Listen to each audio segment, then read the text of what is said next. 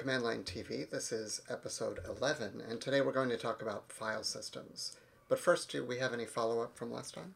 Uh, we did have a follow up question regarding shell scripts or just scripts in general. After writing a script, can they be saved anywhere, or is there some sort of general practice as to where to store these files? Uh, yes to both. They can be saved anywhere, and there is also sort of a practice. Um, what determines it is whether the script you're writing pertains to a particular set of files in one directory. So if it's something that is always run from the same place, then I like to just keep it in that place. And then you can run the script using dot slash like we did uh, in the example last time. However, if it's a script that you might want to run on files in a bunch of different directories, the simplest thing to do is to make that script, uh, Uh, is to put it into a directory that's on your path. So the path is something that is used to determine where to find executable files, right? So I'm going to do echo dollar path. Path has to be all caps like that. And this is a bunch of directories separated by the colon character, where the shell will look for programs that you when you type them. So if when I type like ls, it's finding the ls executable in one of these directories, and we can tell that it's actually in uh, user bin, which is the first one. Um, so what we could do is write our custom scripts and then move them into one of these directories so that the shell will automatically find it when we want to run it. But all of these directories are protected. They are only accessible for writing um, by the super user, by the administrator. So you could, if you have administrative privileges, copy your script into there. But what's more typical practice is to create a corresponding directory within your own account for your own personal scripts. So, for example, you might want to name it after these, which are all called bin. Bin is just traditionally, it stands for binaries, which is like executable files. But um, traditionally, that's the name of a directory where uh, that goes into your path. So I'm going to make my own bin, but put it underneath my home directory, like that. And then I could put my scripts into there. So let's, i I wrote these scripts last time, like hello.sh, right? Um, so if I move hello.sh into tilde bin, um, then I'll be able to find it there, but that's not on my path yet, right? My path doesn't contain tilde bin. So what I would have to do is in my bash RC set up like that my path should contain. Um, and some, in some cases, writing tilde doesn't expand properly to your home directory, so you can use dollar $home instead. I, I just, out of habit, I think that's a safer way to do this. So what this does is I'm just taking the existing path and adding my tilde bin onto the front of it. So when I save that, and then um, if you log in again or just reload that bash RC, now you see home CLTV bin on the front of my path, and that means that the hello.sh can be found there no matter where I am, right? So I'm in downloads now, but if I just type hello.sh on the command line, then it's going to run that script.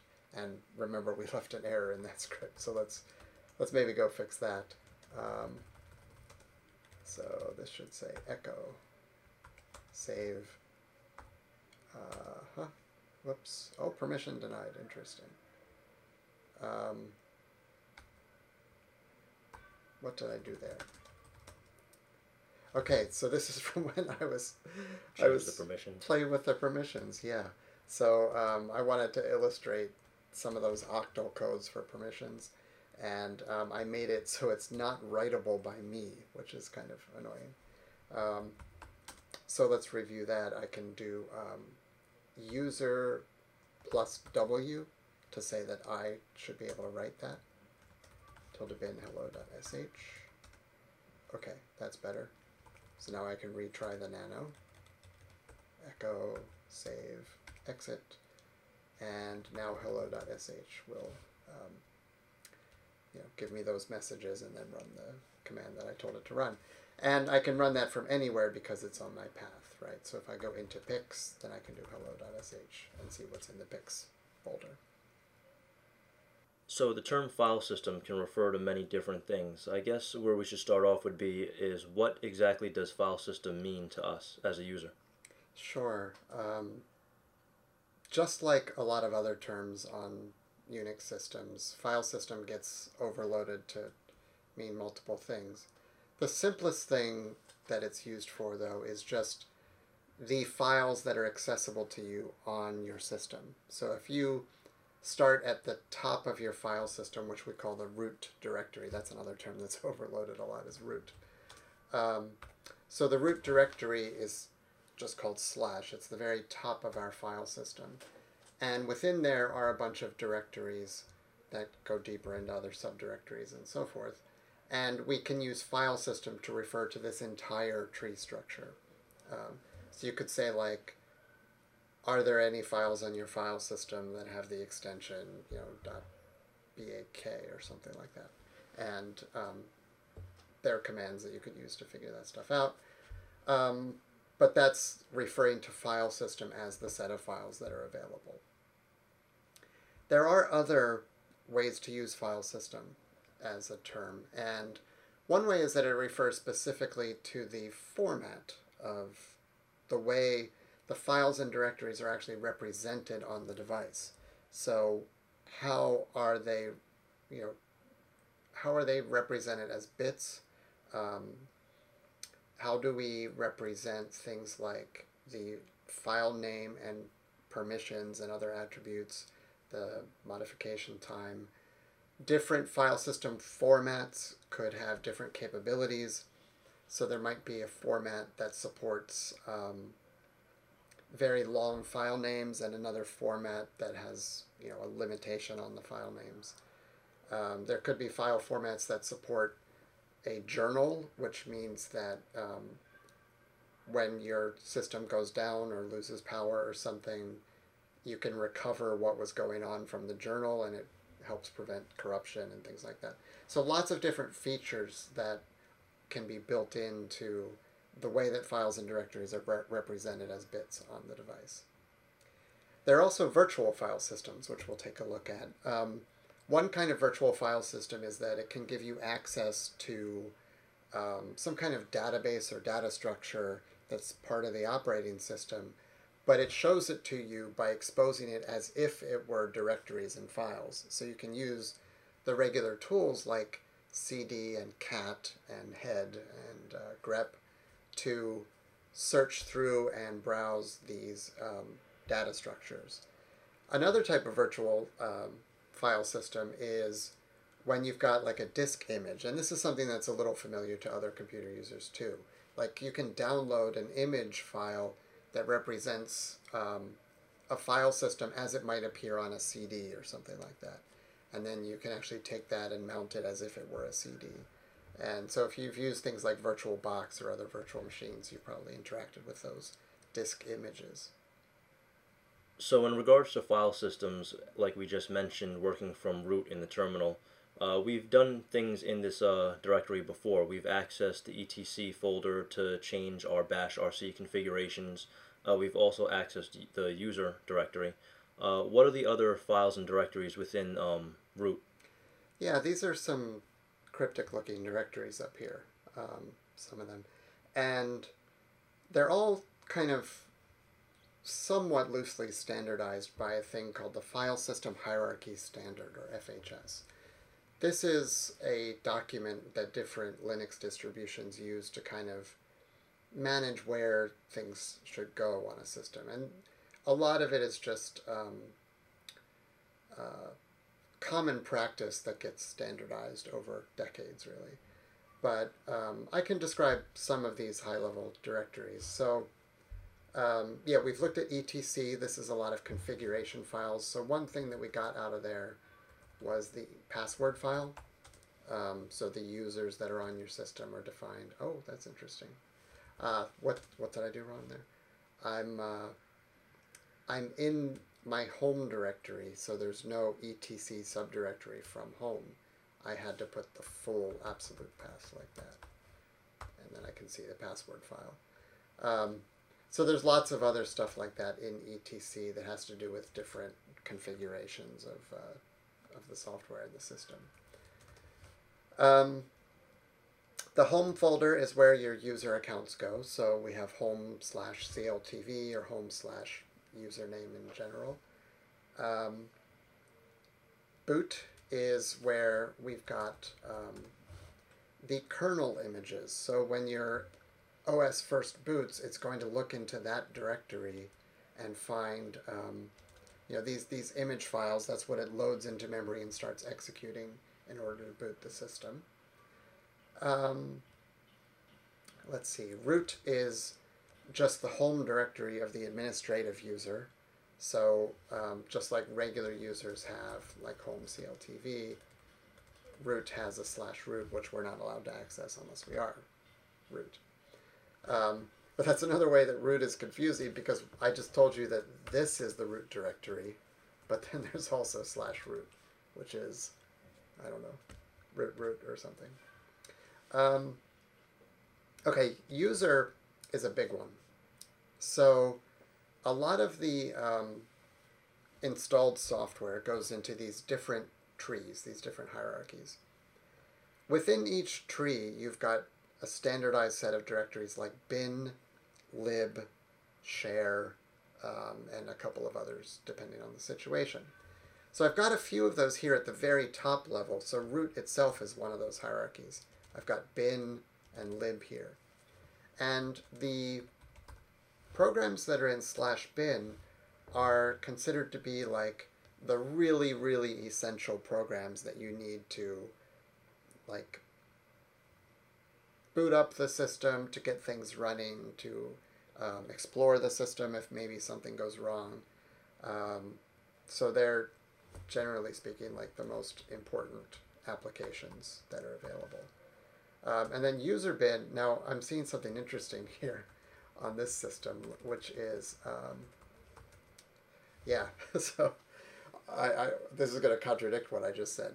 On this particular system with Arch Linux, they've decided that um, slash bin should just be an alias. This is a symbolic link, which is a, a file system alias, um, to user bin. So in other words, those are the same directory on this system. Some systems, bin will be um, just the essential stuff, and then user bin can get mounted later and it contains many, many more programs. But here they're the same. So I'm not going to get into that distinction anymore. Um, so within user, you've got the bin and a separate etc, lib, um, share, and so forth. And the idea with this sub hierarchy is that your executable stuff goes in bin, and that's what people put in their path. So traditionally, those were compiled machine code, but they also could be scripts of various kinds. Um, lib is for libraries that get linked into other programs. So when you're doing programming, um, you might link to some library and include those, uh, you know, import that stuff. And then um, I can show you some examples in there. So star.so, um, SO is uh, one of the extensions for libraries. So for example, if you have a program that uses the magic plus plus, this is the ImageMagick library. Um, and then, you know, maybe you use JPEG utils or libz is for compression or stuff like that. So your executables can refer to libraries in that lib folder, uh, but they're not themselves directly executable. And then share is for stuff that is um, not binary. So it's like um, data files, um, could be documentation files, licenses, things like that. So there's usually a user shared doc which contains like for just about anything that's installed it contains the documentation. So I think we looked previously at uh, ImageMagick documentation in there. Um, so that's kind of gets to the hierarchy underneath user. But then that same structure gets repeated in lots of other places. Like a lot of systems will have user local, and then the idea of user local is that this is stuff that you personally, as the administrator of this machine, would install. Um, so I might have a few things there, not very much usually, but um, uh, these are things that I have installed without using the package manager. So the package manager takes care of the user hierarchy, like user bin. But if I want to install something manually, it can go in user local bin, and then it won't conflict with the packages that the package manager installs. So the couple of remaining um, directories at this top root level uh, that I want to focus on are var. Um, var is where things like log files and temporary files, caches go. Um, we can look into the first level of that. Um, so it could be, you know, there's cache and log and, and email you send and stuff like that. Um, so occasionally you might have to go in there if you're debugging a serious system problem to take a look at log files, but it's going to depend on exactly what you're trying to do. So there's not much use in like exploring that at great detail right now. Um, let's look at proc though. This is a pretty interesting one. Proc is one of those virtual file systems, so it's giving us access to data structures inside the operating system. And these numbers here are directories which correspond to information about each process that's running on the system. So it's got the process ID, and then within there you can see some information about that process. But there are some other things here. One that I'd like to look at is file systems. So if I cat the uh, file systems virtual file, the operating system is going to report to me what file system formats it understands. And a lot of these that start with no dev are the virtual ones, including proc itself is in that list. Um, just up here, uh, there's proc. But then the ones without no dev are the actual um, physical formats for disks that it can use. So VFAT is a somewhat older uh, format used by Windows systems, and it's still used today on lots of um, like the USB drives and so forth. And then the native system for most Linux uh, uh, devices is called EXT, and the current one is EXT4, but there are some older versions of that available. So this tells us what formats the operating system can understand. Another interesting file in here that I've had to set uh, on multiple occasions is, um, let's go down to procsys fs inotify. Okay, so inotify is um, a service that allows a program to get notifications from the operating system when files change. So for example, if you've got a backup program, right? So a program that's running in the background that might be making backups of all of your files and shipping them off to a, a server somewhere, um, encrypting them and so forth. That backup program will want to know when files change because then it should make a new backup of that file. Um, so there is a limitation to how many um, how many files one of those programs can be watching. So that's in max user watches. This appears to be a file that just contains this one number, okay? Um, but actually, that is a setting within the operating system, and I'm just reading that setting by using cat. But if I want to change that setting, I can also redirect to it. So I could do something like echo, let's say 1048 uh, 700. So I'll add a couple of extra watches and then I would redirect into that file. Um, so that's how I could set a new setting for that uh, variable. Now the problem with that is that um, you need to be the administrator to write to that file. So if we take a look at its permissions, it's owned by root and writable by root, but not writable by anyone else. So that explains that. You would think that you can just do sudo to fix that, but you can't. Um, the reason that that doesn't work is a little bit subtle, but when you do sudo, it's running the echo as the administrator, but redirections don't become part of the sudo. The redirection piece is still done by your local user, the current user. So that's not enough. What we actually would have to do is get a shell owned by the super user. So sudo supports dash s, and I've got to type a password here. And now um, I can tell by this pound sign that I am the administrator. So I'm going to do this same echo with the redirection. And now, if I cat that file, it took on the new value.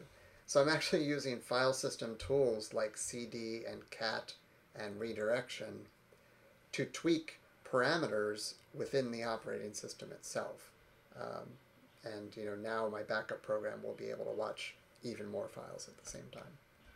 So now that we've looked at some of the file system hierarchy in terms of the different directories it contains, what if we want to do something with a USB file or a thumb drive? Sure. How can we do things with this? How do we, you know, add it to the system, locate it, uh, format it if necessary? Mm-hmm. Good example. So I'm going to take this and um, plug it right into my laptop.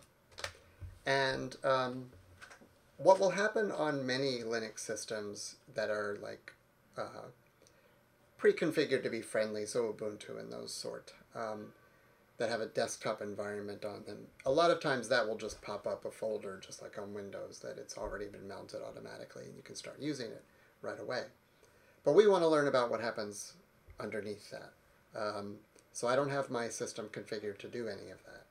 What we've got to figure out is what is the uh, device name on the system that corresponds to this drive that we just plugged in. So there's another directory from that top level hierarchy that I didn't introduce yet called dev. And inside dev, you've got a bunch of stuff that represents different sorts of devices on the system. So they could be some kind of input output device, storage device, um, you know, sound cards, um, all sorts of things in there. But the ones that we're mostly interested in are the ones that start with SD. On some systems it could be HD, but these are like hard drives of various kinds. So if I look for SD star, and this, this yellow, I'm sorry, is a little hard to see. I could tell LS to uh, not to color that. So I've got um, SDA is my main disk, and then SDA1, SDA2, these are partitions of that disk. Okay, so um, I'm not going to play with SDA because that's my real actual disk and I don't want to mess anything up. But now we've got SDB, and this only showed up when I plugged in that drive. There wasn't an SDB here before. And SDB1 is a partition on that. So generally speaking, um, you can just use SDB directly, but a lot of times what you'll do is create like a single partition that takes up the entire drive, and that would be called SDB1. Um, so in a way, it's not really a partition because it's still the whole drive, right? Partition you think of as breaking it into pieces. But you're using the partition table on that drive to still have one partition. Um, okay, I just want to prove that when I unplug this device now, um, and I do that ls again, the SDBs have disappeared, right? So the, the dev file system is one of those virtual file systems that automatically updates based on which devices are accessible or not. So that device is SDB. Another thing that I can do to kind of investigate the size of the disk or um, the partition structure is a simple command called fdisk and dash L will give me detailed listing of partitions just like ls dash L. And then I give dev SDB. Um, but to open a disk in this way, to be able to look at the partition information, you need to be the administrator. So I'll do that. And now we see um, that this drive is about 960 megabytes. Um, and here is the one partition that starts and ends at particular places. And this partition is formatted as FAT16, so one of the uh, old um, Windows or even DOS uh, partitions. That makes it readable on lots and lots of different machines, which is good. Um, but it doesn't have a lot of the features that we might expect of a modern Linux file system. So first I'm going to mount that file system so that I can see the files that are there. Um, to do that, we do a command called mount. And first you give the device name, so that's SDB1.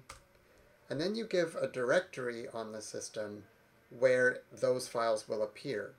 And basically, it could be any directory. Usually it's empty. Um, but there is a built-in directory I've got here called MNT or mount, which is specifically for these types of temporary mounts. So I'll put it there. So now if I look into slash mount, I've got um, files here that correspond to, or that are the files on that, on that drive. And then unmount is actually spelled umount. For some reason they thought that saving that one character would be helpful. Uh, so I can, when I unmount, I can either give the device name or the directory name. Either one works. And now, if I look back in that directory, it's empty again. There's nothing there. Um, so it's it's unmounted, and now it's safe to remove the device. So let's say I want to reformat that. I'm not going to repartition at this stage, but I just want to reformat using a Linux file system. There's a command called makefs. This is the format command. And there are a lot of variants of it, so I'm hitting tab here to see the, uh, the different variations. You can just do makefs and it'll use some default format. I think it will be ext2. Um, but if I want one of these other ones, I can specify that. So makefs.ext4, for example.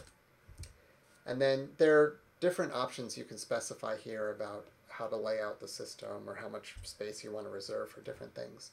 But generally, you don't have to say anything else. You just give the device name, so SDB1. And you know, reformatting a disk is dangerous. You're going to lose all the files that are on it currently.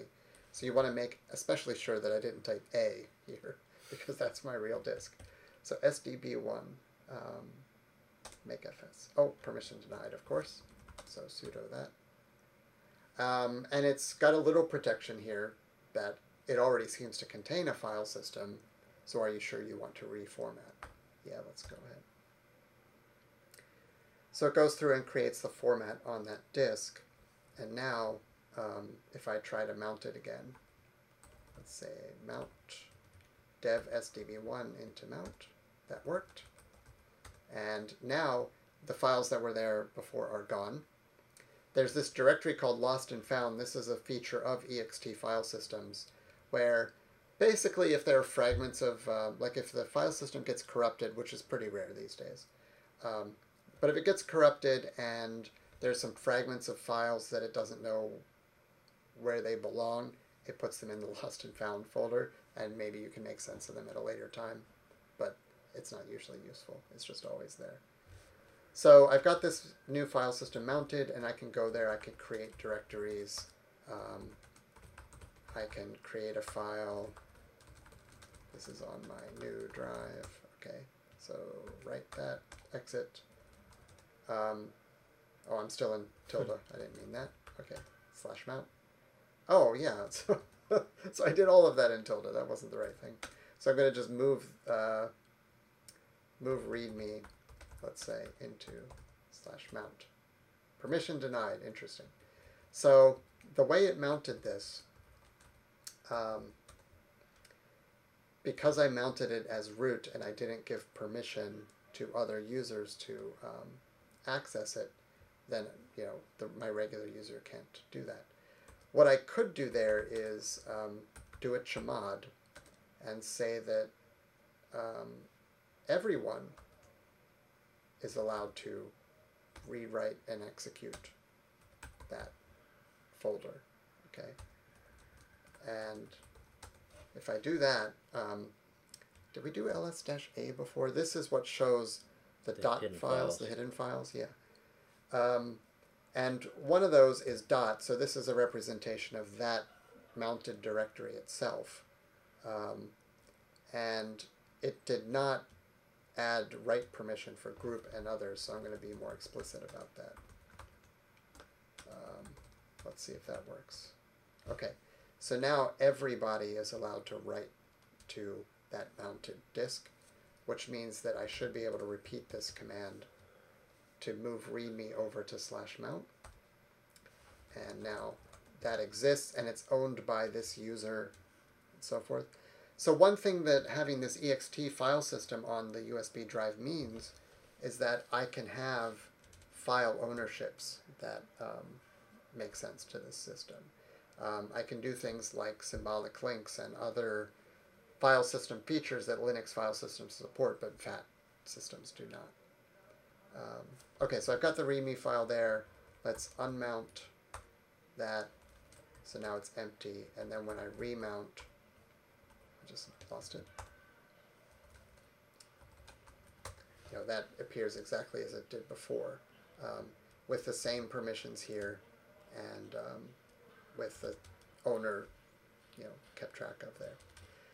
So one thing it does mean, um, having that drive formatted with ext4 is that now this will let, be pretty useless on Windows or Mac systems. Uh, the ext system really only works on Linux. Um, so if you want a drive that can be transferred between different operating systems, you need to format it with a file system that works on all of them. Thanks for joining us today. Next time, I think we'll cover more about searching through file systems using commands like find and locate, and then xargs, which also gets used quite a lot with find. So see you then.